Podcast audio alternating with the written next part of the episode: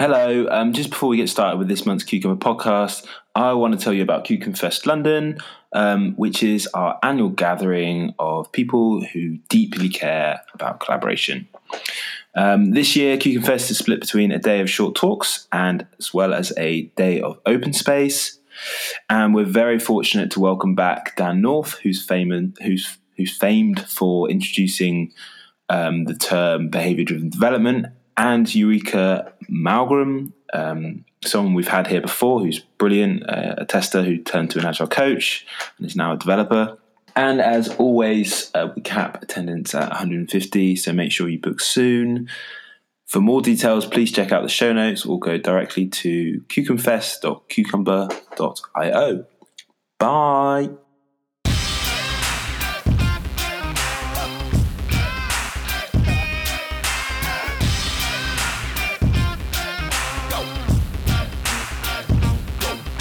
Okay, welcome to the Cucumber Podcast. I'm Matt Wynne, and this week we're speaking to two people with names who are quite difficult to pronounce. So let me try. We have uh, Franzi Trabold and we have Maaret Pyhäjärvi. How did I do? Not too bad. Well done. Oh, yeah. Thank you. So, um, I know that we're here to talk about collaboration between testers and developers um, which is a, a favorite subject of mine too. Um, I remember writing when we wrote the Cucumber book uh, about tester apartheid and how it was a big problem for kind of quality in teams that testers got treated as kind of second class citizens and you know didn't get the opportunity to talk to developers very often. They felt like they were bothering developers if they did. Um, and so um, i'm really interested in what you two have got to say about this um, before we kind of start the conversation, maybe it would be useful if each of you would just kind of say a few words about yourselves. Just tell the listeners who who you are, how you came to be here. Yeah, thanks. Um, so I'm Franzi, and I'm an engineering manager currently at an online shop in Switzerland. And I used to be contracting um, as a software crafter, going around uh, helping teams develop better code. And I met Maaret through European Testing Conference, and we're organizing that together. I'm Maaret, and well, I get to introduce myself a lot, and I've come to the conclusion that I need to say that I'm a feedback fairy. That is probably the best way that I can describe what I do. I come with the gift of feedback, uh, hopefully with a smile on my face, so that the developers wouldn't treat me like I need to be, you know, put somewhere away and, and closed off from the, the conversation. I also, well, well, I've been working with teams uh, for quite some time. I work typically in one organization right now for last one and a half years. I spend at F-Secure and building security software as my day job.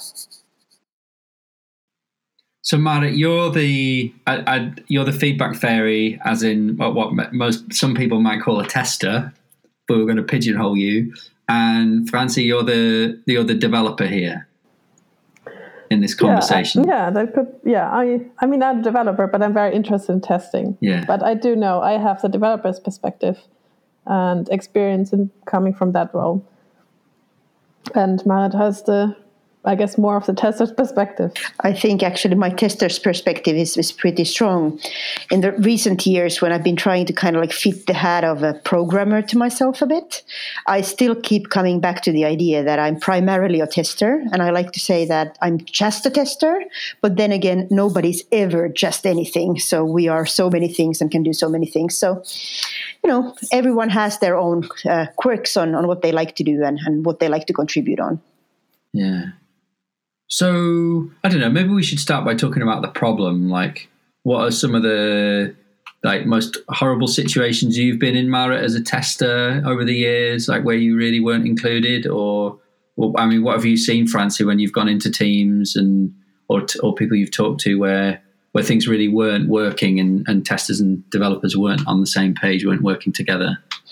We were actually having an interesting discussion around our worst experiences just before we started talking here together. And um, I realized that I haven't had a really, really bad experience. So, a couple of days ago, I, I, was reading stuff on Twitter, and a friend of mine that I follow tweeted that uh, she needed to share stories about how developers were shouting at her for the first time, and how this has happened over and over again, and how she's now better at, at dealing with that. And I remember to be just very appreciative that I've never been shouted at. So, any of the negative experience that I have are the things where I kind of feel shy to go and talk to developers.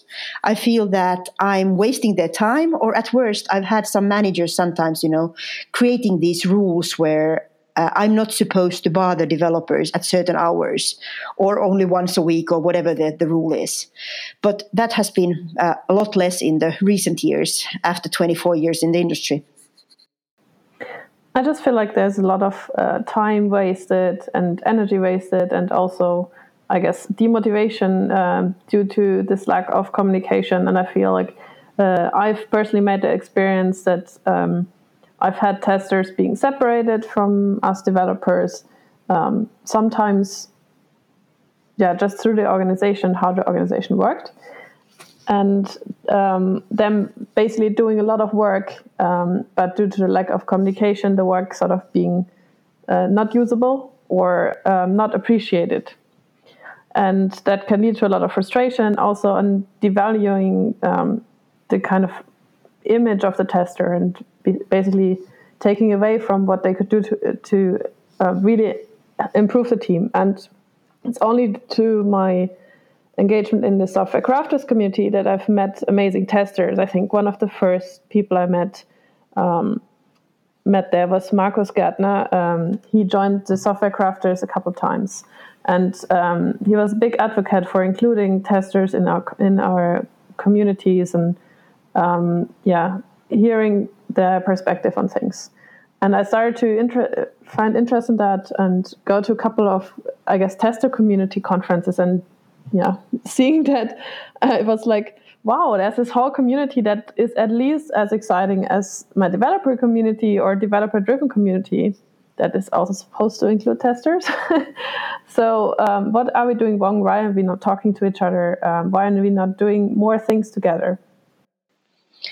So, one of the things we realized uh, is that um, testers a lot of times get trained on how to talk to developers. So at least you know i've been to various conferences tester conferences in particular where there's talks and full day sessions on how to talk to a developer. And i really remember first time hearing this idea that you're talking to someone who has a baby and you're going to tell them that the baby is ugly. And you need to kind of like you know pad the message around a bit so that you can tell this. Maybe I had similar experiences as well because um, of the role. I always came into an existing team that already had their code. They were often very proud of that code, and the code sometimes really had some really good ideas, and you know a lot of work went into it. And it's really hard to tell them, look, there's something fundamental we need to change about the way we work. So there needs. I always learned how to deliver that message. That's interesting. I'm reading this book about feedback at the moment. Um, it's called Thanks for the Feedback.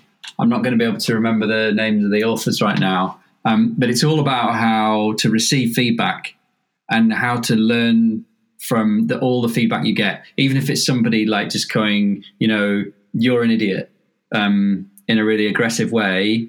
Like uh, there, are, there are ways to process that and dialogue with that person to figure out like what behaviors you were doing that they've judged as idiotic and so on. And and eventually you can get to the point where you can learn something from almost any any kind of feedback. Um, and uh, i think it's interesting like um, being in the position of having to give feedback to to developers say your you know your baby's ugly. Um, and feeling like you need to need to be gentle with that like what is hmm. wrong with the mindset of a development team that they're not hungry for that feedback? What do you think is going on there? I think in, in some ways uh, it's it's part of development culture that um, in certain ways um, they're celebrated as rock stars. You know, oftentimes there's a certain uh, sort of wink, wink. We are all nerdy and where you know we don't have to learn any soft skills you know that's for people in in other like roles we don't have to do that. Uh, we just need to worry about our code you know and the code that's that's what we're proud of and it's so clever and so awesome. And if you create a culture like that and if you yeah if that's the mainstream view of what developers are supposed to be it's never challenged. And when people come into the industry they experience this and then they they will also behave like that you know? It's it's about creating a different kind of culture especially viewing the whole team how uh, one team can work together. And it's up to the people in the team and leaders to create the culture in each company and in each team to combat that. Yeah, a lot of the heroes kind of that we celebrate actually are not giving us the best of, of examples on how developers in particular should behave. And I think that a lot of that gets also like translated into the expected behavior. So uh, one of the examples, probably one of the most famous ones, is Linus Torvalds, and and at least I've been seeing a lot of stuff where uh, the communication style uh, that has been used is is something that I wouldn't hope for, you know, for my worst enemy even. But um, we might be very different in our opinions on, on how you are supposed to be talking to people. Yeah, so heroes, so that kind of culture.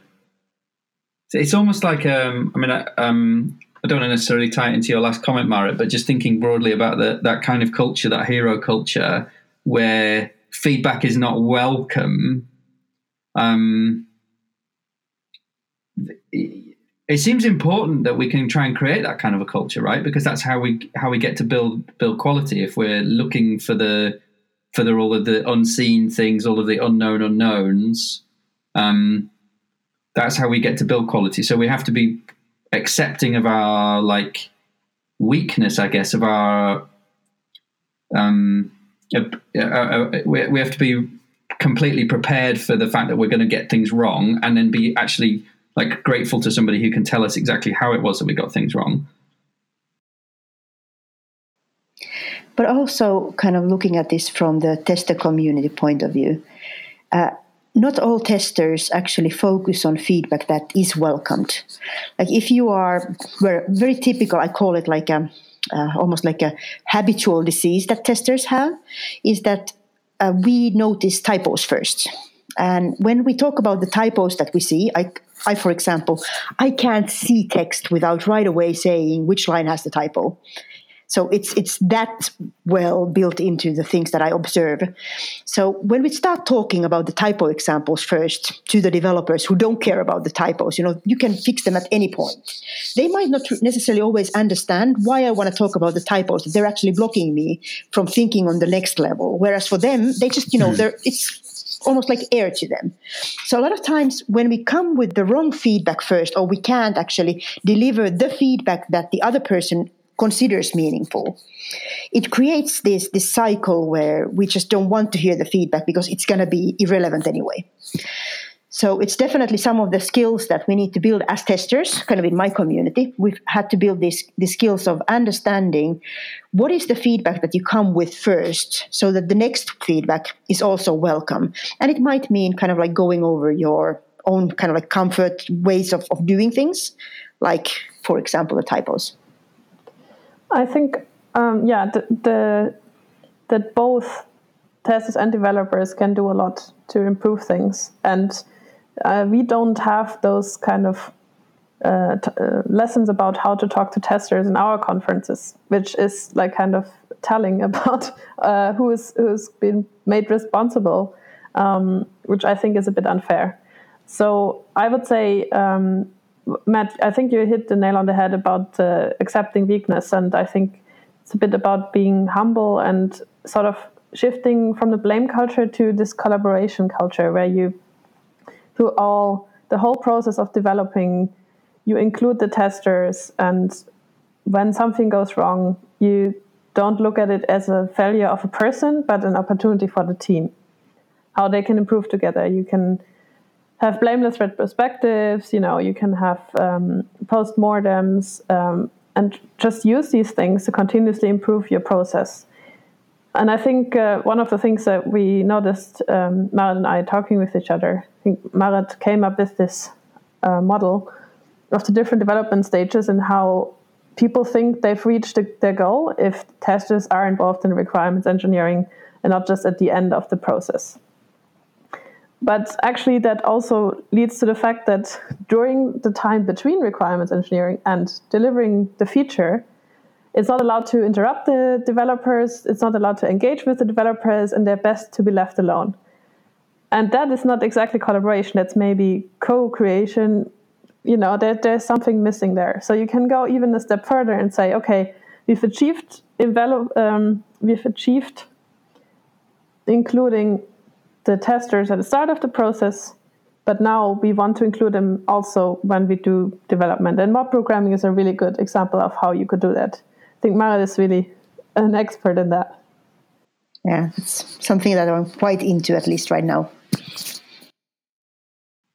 Yeah, because you've also talked about mob testing as well, but let's maybe start with mob programming. We've had a, a few podcasts about that on on this pod. We've had Woody on. Um, we had Llewellyn on as well, but I don't, I don't, remember whether he was talking about mobbing. I think he was talking about something else.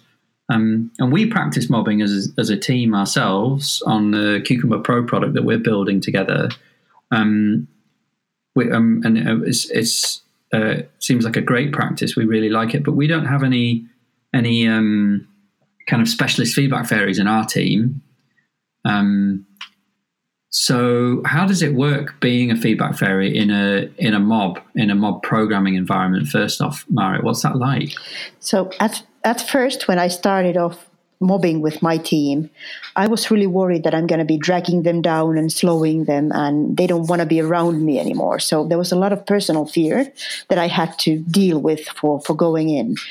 But quite soon after, you know, starting to do that, I started realizing that I had information they didn't even realize that I had.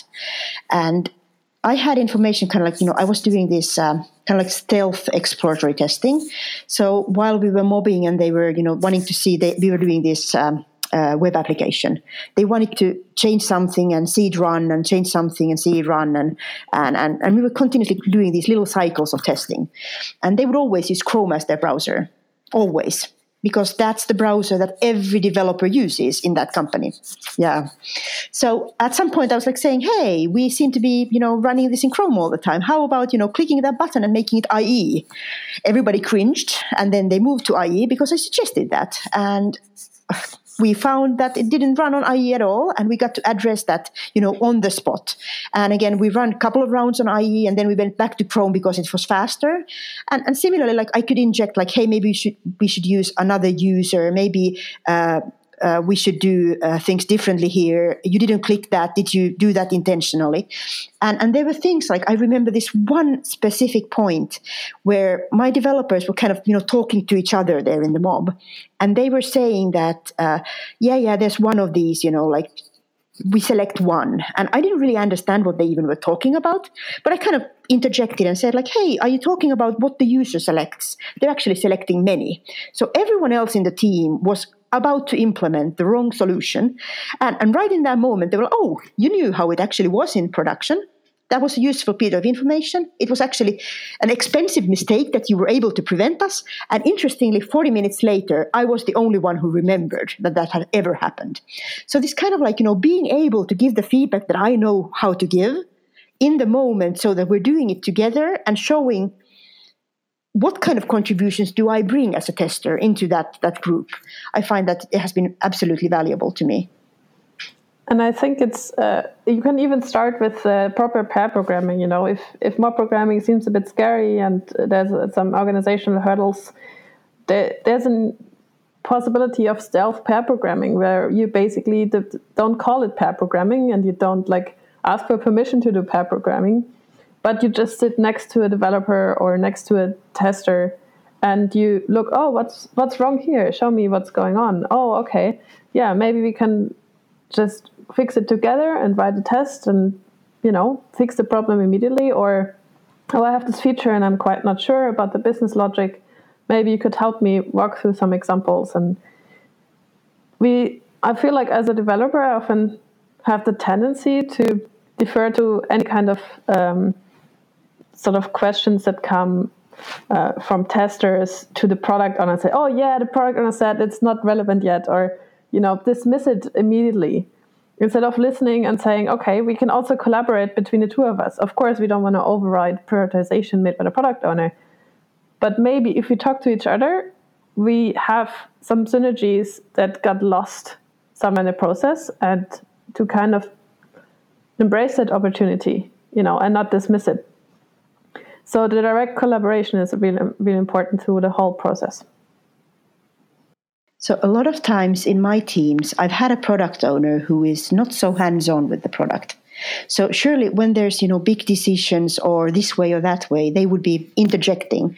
But a lot of times kind of the daily practical knowledge of how does the product really work has been something that I've been more aware of than the product owners just because I spend all of my days with the product. Also, you mentioned this idea that maybe you could pair if you can't mob. But one of the things, like I've worked with teams that don't like pairing, they don't want to pair, they don't want to mob. And sometimes I've even had people who I find very difficult to to work with in in privacy of, of a pair. Whereas in a group I felt so much safer coming from a different role and and still kind of like, you know, seeing what was I learning and what was I able to contribute. So there's a big difference in the dynamics of a mob for a tester versus suggesting to a developer that you'd pair with them. Yeah, I be very careful about explicitly suggesting the pairing. There's a lot of resistance that I've experienced even trying to do that as a developer. But I guess if you're trying to establish this kind of new way of working closer together, sometimes can lead to sort of this this awkward or hard beginnings where you're just getting to know each other and each other's way of thinking and each other's way of working. And you know, when you've been working as a group of developers for a while, you start of start to gel, and the way you think about things is similar, and you know each other, and it just starts to flow. And then someone comes in that has a different mindset that can actually be very, very valuable.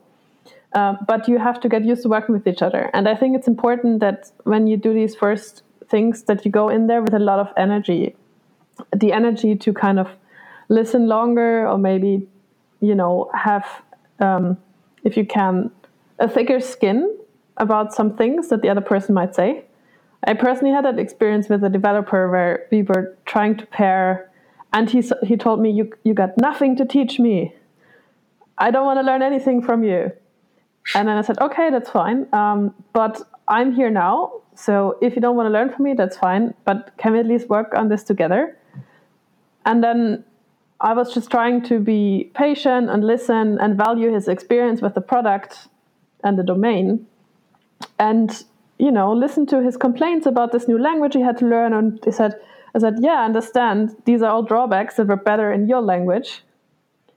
But um, this is the language we have right now and we have to deal with this so let's try to see how we can make it better together and how we can make this work for you so we did some stuff that i would usually never do and add comments to everything just to explain to him and then later we went back and we you know refactored the code using those comments to make it visible without the comments and just his perspective from someone who wasn't used to the way things are done in java I learned so much from that. But it took me kind of getting past the initial his initial aggression and resistance, and later understood that probably it was maybe fear or anything that was holding him back, and this was his reaction. In order to do that, I have to sleep well, eat well, you know, just be rested and have that energy. So I don't know if I've ever told this story, but uh, I needed to pair first time with Llewellyn, who is um, very much a developer personality. Llewellyn Falco, you mentioned him already earlier. And we first paired on, on programming, and everything was fine. But later on, we needed to then pair on exploratory testing, which is kind of my specialty. And it took him maybe three minutes to hijack the session so that uh, when very first in the beginning of our pairing session, I would mention things like, I wonder how big is this dialogue? We were testing this new feature with new dialogues introduced. Uh, he would basically use the rest of our session into showing me all kinds of tools that you can use to measure exactly how many pixels it is and how I could automate the measuring as well. And I really had a new feature I had never seen before that I would have wanted to look at more. And we ended up with basically doing programming even when we were trying to do testing. Our second try, after having talked about this, was much better, where we just agreed that listening skills are kind of relevant in, in, in pairing.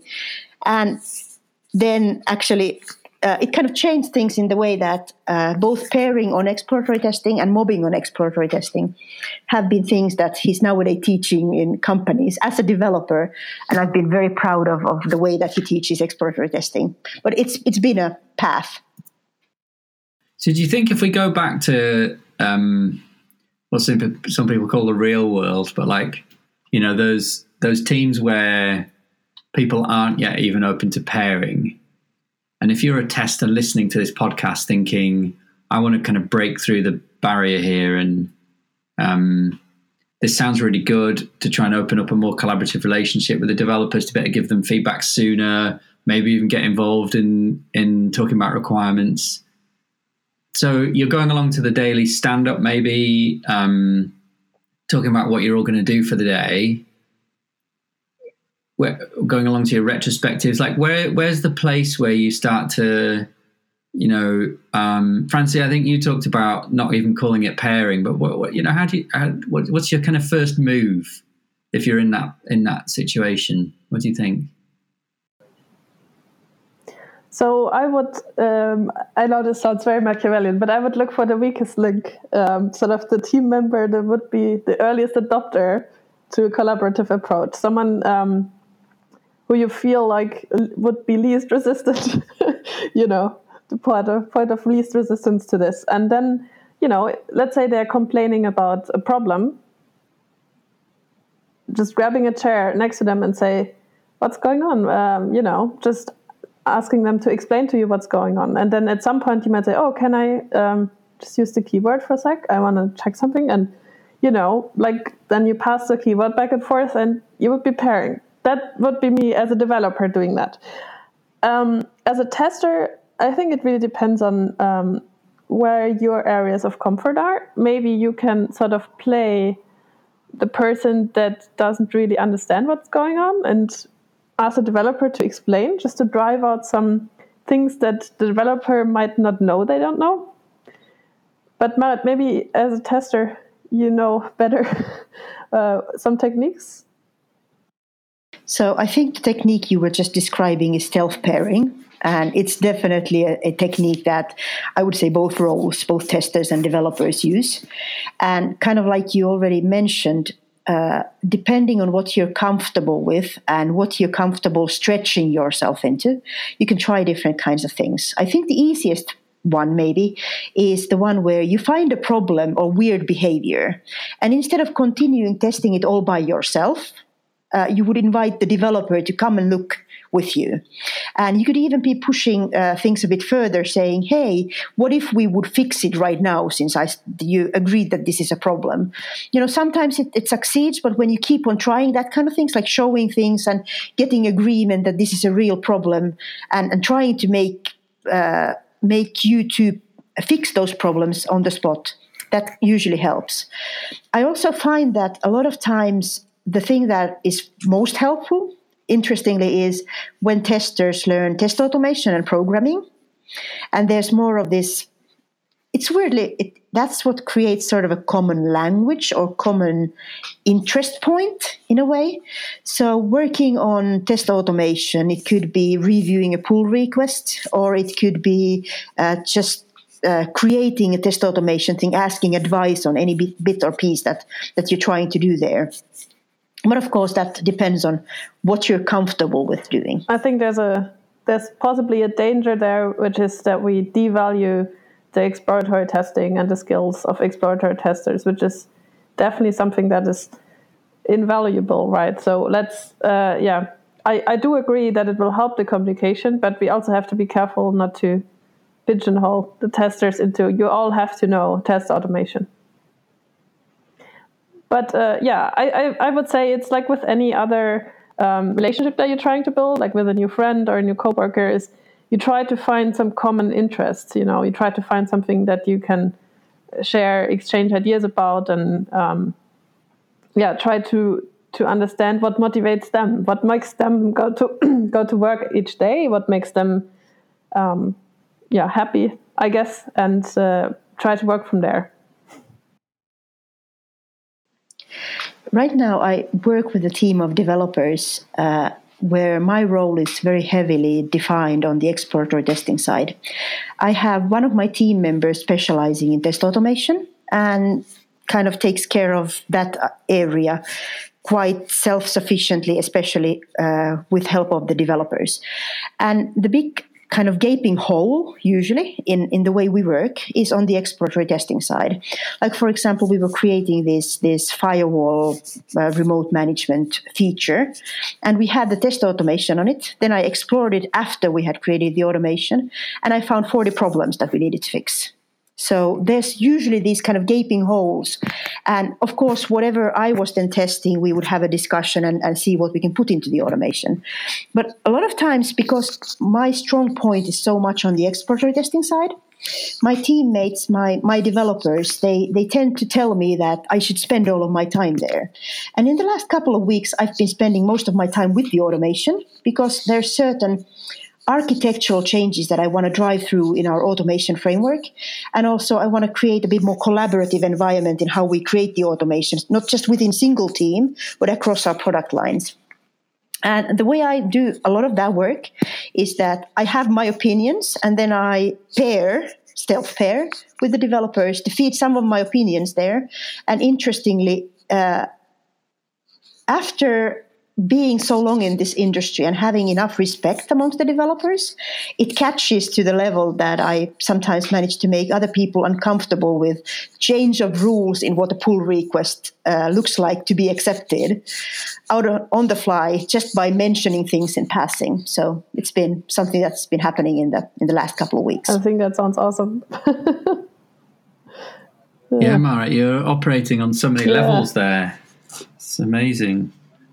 Um, yeah, it's funny you, you you just said the words test automation just as I wrote it down on my notes here to ask about that. Um, we had Angie Jones on the pod a few weeks ago, and um, we were talking. She she calls herself um, an automation engineer, so she specializes. She was she she would have called herself a developer previously, and she's now specialized in writing code that automates tests because that's what she she loves doing and finds really interesting.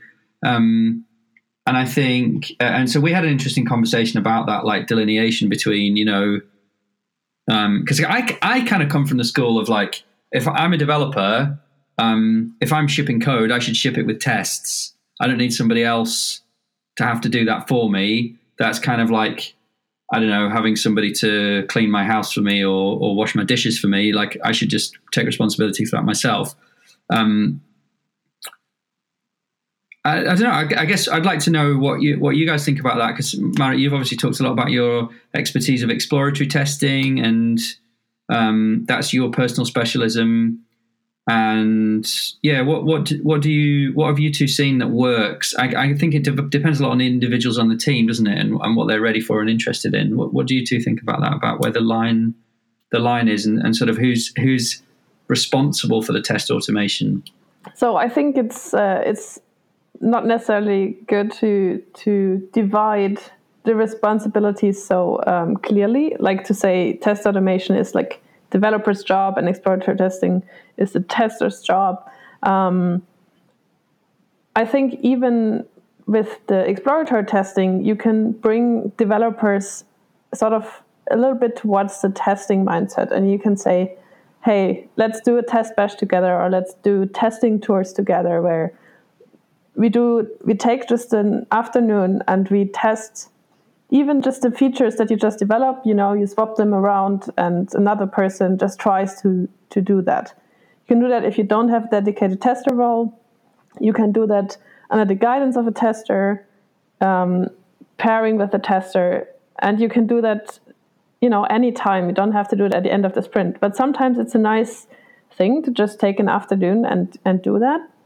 So yeah, test automation is, is everybody's responsibility, but so is the exploratory testing. I, I find really hard to divide that.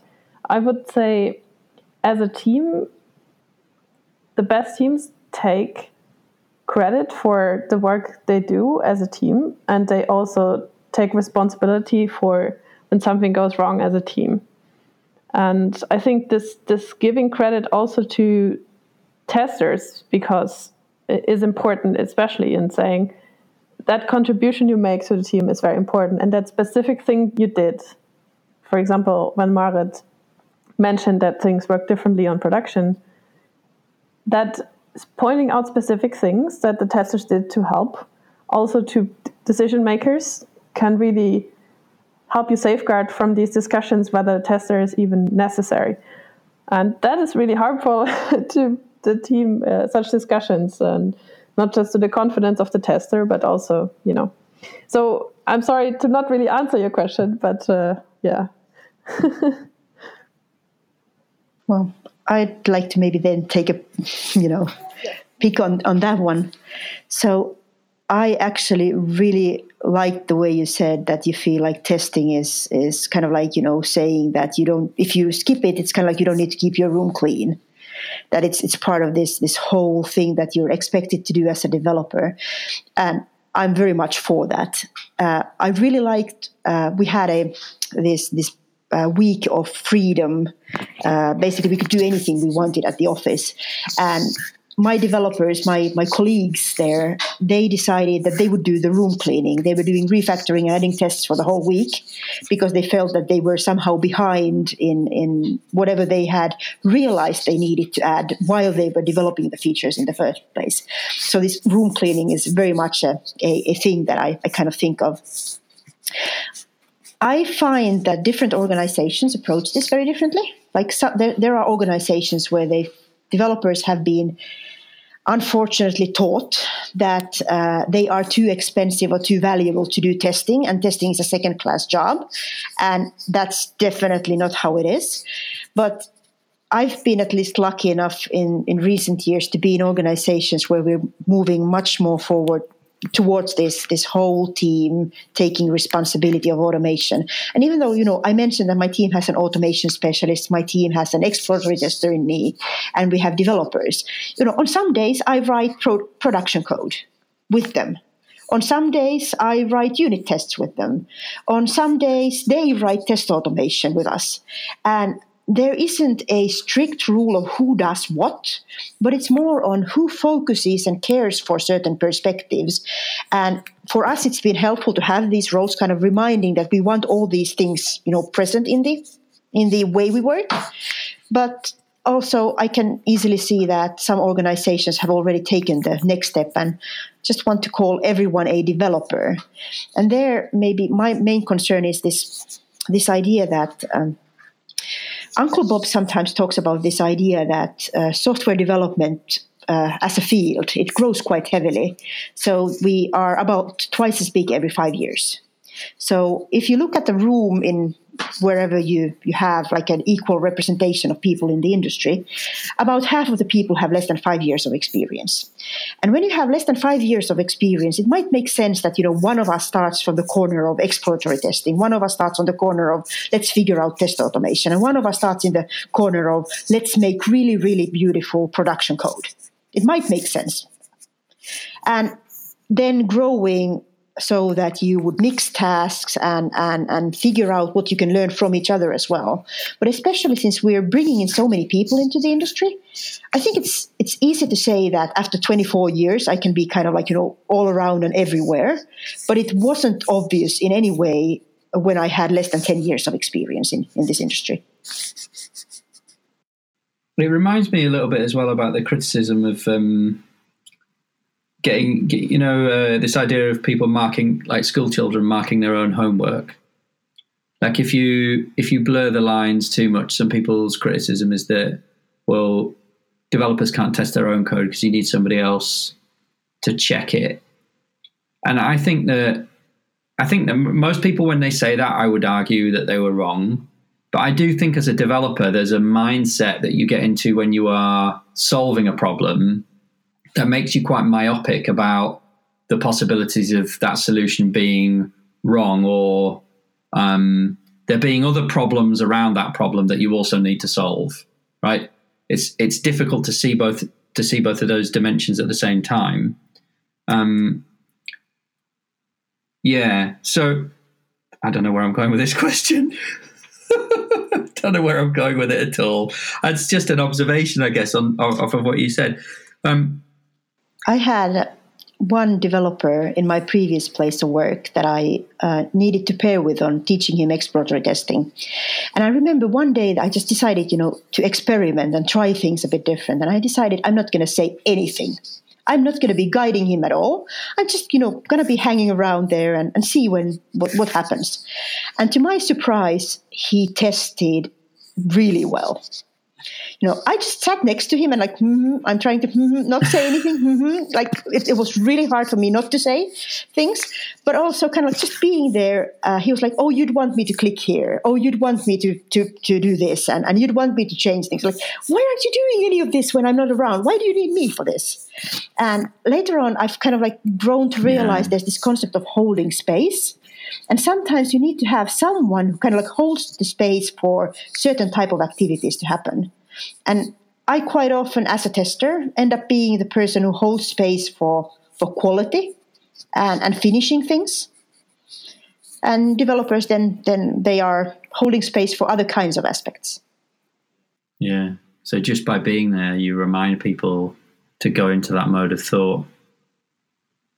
Yeah. It's interesting you brought up the children uh, because I think sometimes teams um, have to grow in maturity just like children. So you have to like I think Pierluigi Pugliese gave me that um, insight um, was that you you don't give a toddler responsibility to do the taxes, right? So you start basically giving him more and more responsibility and being there at first to catch them if they fall. And I think this is how you also can grow the collaboration in your team and the testing skills for the developers individually is to give them the opportunity to grow. And if there's stress, then they're gonna retreat to their comfort zone. So you have to also kind of take, take care a little bit about the stress level and everything. But just slowly giving them more and more responsibility, and that might sometimes mean also letting them fail and pushing something to production so that they don't rely on the tester catching everything, you know, which is a very dangerous state of mind to be in. And I think this way the maturity of the team can rise yeah. and they can take on more and more responsibilities. And for people that are entering the industry, I think it's really hard. Uh, it's not that long ago for me. So I remember being so overwhelmed with all the different directions I could specialize in and things that I could do. And people were just telling me, oh, you know, you're going to find your way, be patient. And I was so impatient, I was so eager. And I think um, it's good to give that kind of a productive outlet and say, hey, okay, so right now you're interested in exploratory testing, you know, I'll give you some space to explore that and just see what feels good. Just maybe a little bit like when doctors do, I think they do this kind of rotation where they try different specialties. You know, just letting them explore whatever feels good to them at the moment. Um, was there anything that you two wanted to talk about or say or like rant about while you have the airspace? Is there any particular points that you needed, you, you would have liked to have made that you didn't get a chance to because of the questions that I asked or didn't ask? So we did this little survey uh, asking developers and testers their memories about what they remember, uh, you know, good things. Focus on the good and tell us what do you remember? What were the kind of things that kind of stuck with the with you on on the collaboration between testers and developers? And we got hundred something answers, responses, and interestingly, it seemed like testers always remembered when when developers were kind to them when developers invited testers to pair or actively involve them in some way. And testers, they expected that developers would appreciate them for, you know, the awesome bugs that they would find. But a lot of times, the things that developers actually uh, uh, remembered that or or appreciated in testers were more not so much on finding the problems, but more like teaching them tricks while doing things. Like uh, there was a technique that I wasn't aware of, and I, I, I got introduced to that. So that was kind of interesting how uh, the experiences of what testers find positive and what developers find positive in the collaboration, how different the the uh, what we value were. Yeah, that is interesting. So, so a kind of piece of advice then to to end on perhaps is that testers, yeah, teaching developers tricks. I don't know. It, it seems to me the thing I'm taking from this conversation is that the role of a of a tester or a feedback fairy in a team is a really it's a really important because you have this perspective from a little way outside of the code that allows you to see more of the holistic picture of the dynamics of how the code is getting written and where the code is useful and how well the collaboration is working. And there is some extra I don't know I don't know whether responsibility is the right word, but there's some extra level of uh, power almost that is available to a tester in that from that perspective of being able to see where the team can be coached and improved and um, not just on an individual level, but but like as as a as a whole team. Um, so teaching the developers tricks in that way as well as just kind of like little little things about how to test stuff. Um, and I guess the, the the message I'm hearing for developers is is to be nice, um, be kind, and be ready to be wrong. That's the other big thing I think. Be ready to be wrong because you're always wrong. They've, you've always made a mistake. You would be weird if you hadn't made a mistake when you wrote that code. And I really appreciated kind of your reference to the book that said that whatever feedback, whatever way you get that, it's valuable and that you can always pick stuff out of there. Maybe that would be, you know, a takeaway also that it would be great if we could have some lessons that we could learn on on how to appreciate even the harshest feedback. Yeah. Thanks for the feedback. That's what the book is called thanks for the feedback. That's the approach you always need to take whenever you get feedback from someone. Thanks for the feedback. I would really encourage any kind of developer who doesn't come into contact with testers uh, or only comes into contact with a few testers to dabble in one testing conference or go to a local test meetup to just talk to a couple of uh, testers who are engaged and have so much experience and can talk about these things because it's a whole different world that you get to see and a whole different yeah, basically horizon that you can explore. All right, great. Well, thank you so much, Franzi and Maaret, for coming on the on the podcast and giving us your wisdom. Uh, that's it for this week. I should probably tell you to subscribe on iTunes and SoundCloud and like us and tweet about us and all those kinds of things. And we'll see you next time. Thank you.